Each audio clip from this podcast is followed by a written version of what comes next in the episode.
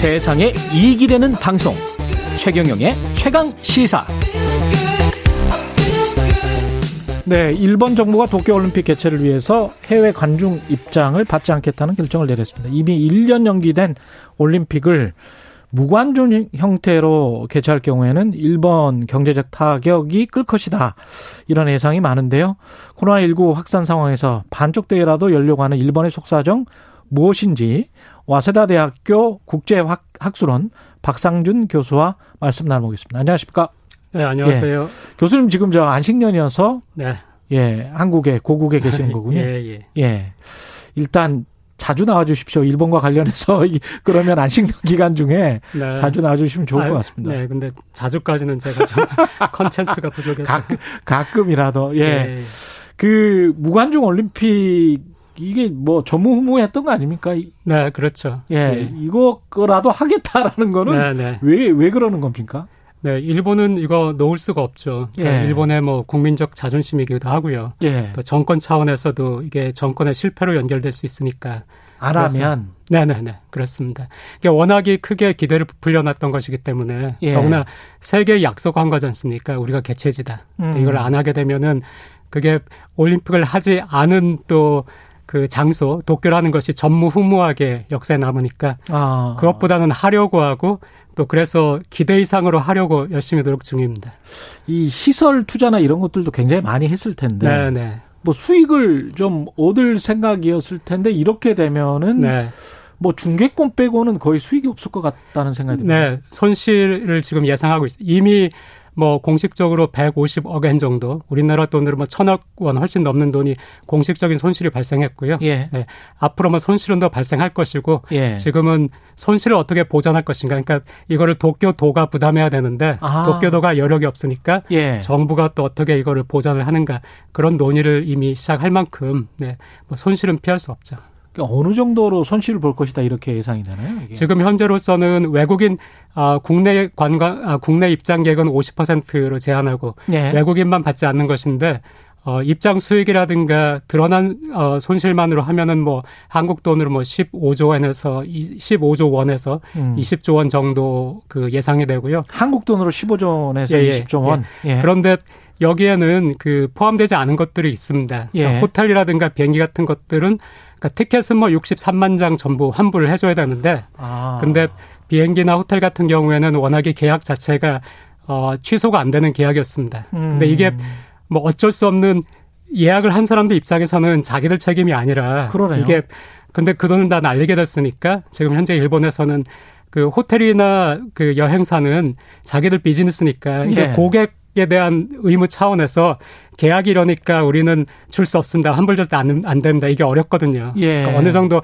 환불을 해야 되는데 이러면은 또 호텔이나 여행사도 큰 타격을 입고 그렇죠. 네, 거기에다가 지금까지 안 좋았는데 이게 일, 일, 하나의 희망이었는데 이것까지 음. 깨지니까 네. 이것도 또 국가에서 어느 정도 그 손실 보전을 해줄 것인가 이게 논의가 되기 때문에 음. 그 전체적인 손실액은 이 사태가 끝나고 나야 알 수 있지 지금으로서는 뭐 여러 가지 추정치가 나오지만 추정치는 지금으로서는 의미가 없다고 볼 수 있습니다. 15조, 20조 원 우리 돈으로 그런데 네. 일본이 일본이 세계 3위의 경제대국이어서 네.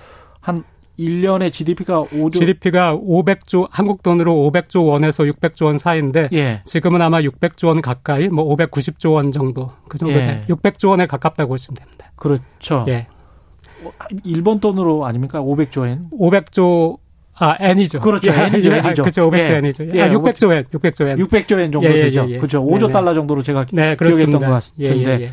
그 정도 규모의 경제면 15조 원에서 20조 이거는 별거 아닌 거 아닌가요? 어떻게 보면. 아, 네, 그렇습니다. 예. 어떻게 생각하면 별거 아닐 수도 있는데 예. 이게 사실은 어, 이익을 볼 것이다. 이 이상의 이익을 볼 것이다 라고 아, 생각한 것이 예. 반대로 손실이 되니까 예. 또 손실이라는 것이 뭐, 뭐 1.5조 N에서 그 이상으로 될 확률이 많으니까 예. 그러니까 좋지 않은 것이고요. 예. 근데 사실은 그 올림픽으로 인한 경제적 이익은 음. 2021년도나 2020년도가 아니라 그 이전에 한 5년 정도에 걸쳐서 발생은 했다고 이 사람들이 보고 있어요. 아. 그러니까 올림픽이라는 것이 올림픽 때 경제적 이익은 피크가 되거든요. 예. 그 뒤에는 오히려 과거에 투, 자한 것이 너무 많기 때문에 그렇죠. 투자액을 줄여서 예. 올림픽 이후에는 오히려 경제가 침체하는 경우가 많지 않습니까? 음. 그래서 과거 한 5년 정도 올림픽이 기여한 부분이 GDP 한 0.2%, 0.3% 정도 된다고 보고 있기 때문에 예. 전체로 하면은 어, 아주 뭐 큰 손실은 아니지만 하지만 일본이 이번 올림픽에 걸고 있던 기대, 음. 이번 올림픽이 일본 부흥의 어떤 전기가 될 것이다 하는 것이 지금 그것이 깨진다는 것이 굉장히 일본으로서는 안타까운 일이죠. 음. 네.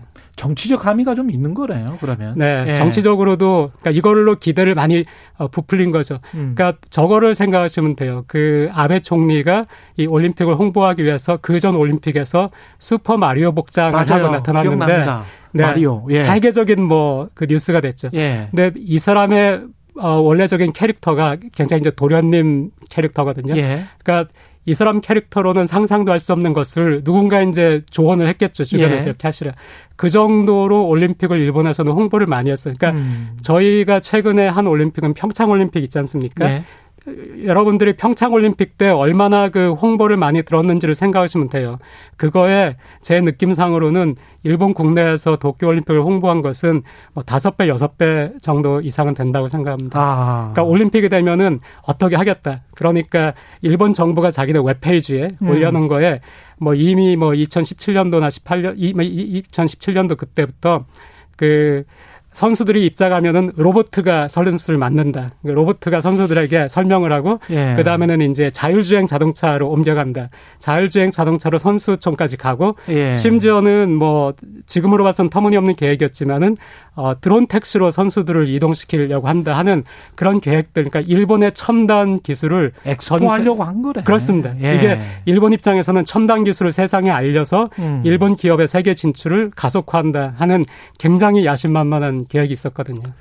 이렇게 되니까 이게 지금 흐지부지 될 것 같은 그런 양상이고 일본 국민들도 이거 개최해야 되는가에 관해서 반신반의하는 국민들이 많다면서요. 네. 일본은 이제 그, 어, 뭐 취직을 해가지고 음. 내가 굶어 죽지 않고 뭐 산다. 연금을 뭐 제대로 받고 산다. 이런 거는 관심을 가지고 있지만 예. 또 GDP가 몇 퍼센트 성장해야 된다. 예. 라든가 일본이 세계 3위의 경제대국 지위를 유지해야 된다든가 이런 거는 어, 일부 사람들 또 정치가들 뭐 이런 사람들을 제외하고 일반 국민들은 그런 거에 대해서는 크게 또 관심이 없어요. 예. 그냥 내 삶이 편안하면 된다 이런 것이기 때문에 올림픽도 뭐 50% 이게 근데 여론조사가 할 때 얼마나 그 코로나가 확산돼 있느냐에 따라서 여론조사 결과는 많이 달라지거든요. 예. 그러니까 코로나가 많이 확산됐을 때는 50% 이상이 올림픽 해서는 안 된다. 음. 근데 코로나가 지금처럼 진정되면은 다시 뭐 45%나 그 정도가 예. 올림픽 어, 해서는 안 된다라고 음. 하는데 그러니까 일반 국민들은 과반수에서 왔다 갔다 하면서 올림픽 안 했으면 좋겠다라는 것이 여론인데 예. 거기에 비해서는 그 기업가라든가 사업주 대상으로 한 것은 일반 국민보다는 한 10% 포인트 정도 높게 예. 올림픽을 해야 된다라고 나오곤 있습니다. 교수님 오면 꼭 여쭤보고 싶은 게 네. 사실은 이게 미국 국채 금리가 지금 많이 올라가는 상황이지 네. 않습니까? 네. 네. 그래서 전 세계 자산 시장이 지금 요동을 치고 있는데 네, 네. 일본은 특히 부채가 많은 나라라서 약간 좀 걱정이 될 것 같기도 하고 엔화 같은 경우도 과거 같으면 힘들 때는 굉장히 좀 엔화가 강세였거든요. 네, 네. 근데 꼭 그런 모습을 보이는 것 같지도 않고 네. 그래서 올해 일본 경제 네, 네. 어떻게 생각하십니까? 올해 일본 경제는 뭐 당연히 어렵긴 할 텐데 네. 사실은 일본 경제가 2020년도 작년에 또 한 번 최악이었거든요. 예. 그러니까 많은 나라 경제가 그랬지만은 특히 일본 경제는 또 더 한국보다 네, 일본 경제가 2000년대 들어서 가장 최악이었던 것이 2009년도였습니다. 예. 어, 작년 경기가 2009년도와 거의 비슷할 정도로 안 좋았고요. 음. 근데 일본 경제가 갑자기 또 성장한 것이 2010년도 우리가 보통 이제 기저 효과라고 하는 예. 굉장히 안 좋았다가 그다음에 이제 좋아지는. 근데 2020년도에 굉장히 안 좋았기 때문에 2021년도에도 안 좋기는 하지만은 작년보다는 나아질 수 있고요. 나아질 음. 수 있는 것이 일단 고용이 여전히 좋진 않지만 예. 고용 여전히 좋지는 않지만 작년보다 조금 회복되는 모습을 고용이 보이고 있어서 어, 아주 그렇게 뭐 최악으로 작년에 이어서 연속으로 최악으로 그 간다라고는 생각을 하지는 않는데 예. 또 코로나가 어, 백신이 보급되면서 일본도 올해 안에 백신을 다 접종하지 못할 것이고 예. 아니 뭐 내년 2월 정도에 완료한다 이런 목표인데 아 그러니까, 그렇군요. 네, 백신이 예. 점점점 접종이 되고 하면은 또 전 세계 경제가 살아날 수 있고 음. 일본은 또 아시다시피 그 세계 경제 네. 예. 아또 그것도 네 그렇죠. 관광이라는 것도 또 세계 경제에 의존하는 면이 크고 그렇죠. 예. 또 자기네 나라의 기업들도 전 세계 진출했기 때문에 음. 전 세계 경제에 영향을 많이 받는데 전 세계 경제가 회복되면은 일본에겐 그만큼 좋은 것이고 요. 예. 네, 또한 가지는 또 일본이 어, 장기적인 그런 과제, 뭐 출산율이라든가, 음. 뭐 고령화라든가 이런 거는 굉장히 또 아까 말씀하신 국채 이런 예. 거는 굉장히 일본이 잘 대응을 못했죠. 음. 그래가지고 굉장히 위기가 심각한데 단기적인 위기에는 한국도 그런 면이 있, 지만은 우리도 97년도 외환 위기라든가 예. 단기적인 위기 때는 또 갑자기 사람들이 뭉쳐서 그렇죠, 그렇죠. 뭔가 해내는데 일본도 예. 93년, 94년도에 코베 대지진 때, 또 음. 2011년도에 3.11 대지진 예. 이럴 때는 굉장히 제가 일본 아 2011년도 같은 경우에는 이제 일본에 그 있었으니까 음. 어 놀라울 정도로 이 협조를 잘해요. 아, 그래요? 네네네. 그러니까 예. 2011년도에 대지진 일어나고 나서 그 원전을 완전히 그 멈췄지 않습니까? 예. 그래서 전기가 부족하니까 저희 와사다 대학도 여름에 에어컨을 도쿄가 서울보다 여름에 더 덥고 습하거든요. 그렇죠. 네. 그런데 에어컨을 28도 이하로 내리지 못하도록 전체 학교를 세팅을 한 거예요. 참는구나. 네. 그래서, 그래서 어느 정도냐면은 예. 학생 중에 약한 학생이 어, 캠퍼스에서 쓰러져 가지고 음. 열사병으로 예. 구급차가 온 적이 몇 그 번있고 네. 그런데 놀라운 게 그때 지하철역의 전광판마다 지금 이 전력이 우리가 몇 퍼센트가 가동 중이다. 몇 퍼센트 쓰고 있다. 예. 100% 우리의 그 능력 중에서 지금 90%가 가동된다. 이런 식인데 지금 과거에 비해서 전력이 굉장히 모자른 상태가 음. 됐거든요. 음. 예. 그리고 여름이거든요. 그렇죠. 여름인데 한 80% 정도밖에 안 쓰는 거예요. 사람들이. 하...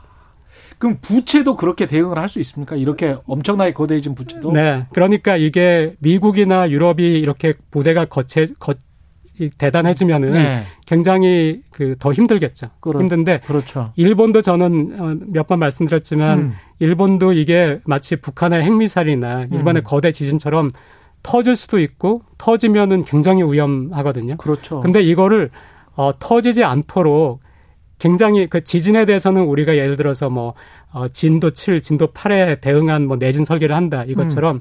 굉장히 다방면의 그 방안을 연구 중입니다. 그러니까 예를 들어서 지금 국채라는 것이 문제가 되는 것이 예, 한 10초 남았습니다. 예. 아, 10초 예, 남았습니까? 예, 예. 아, 그러니까 저는 어, 굉장히 올림픽도 그렇고 국채도 그렇고 예. 일본이 대응하려고 노력은 굉장히 지금 마, 어, 많이 하고, 하고 있습니다. 예. 그리고 아마도 이겨낼 것이다. 어, 단계적인 위기는 이겨낼 수 있습니다. 하지만 네. 장기적으로는 음. 일본이 장기적으로는 좋지는 않습니다. 오늘 말씀 감사하고요. 지금까지 와세다 대학교 국제학술원 박상준 교수였습니다.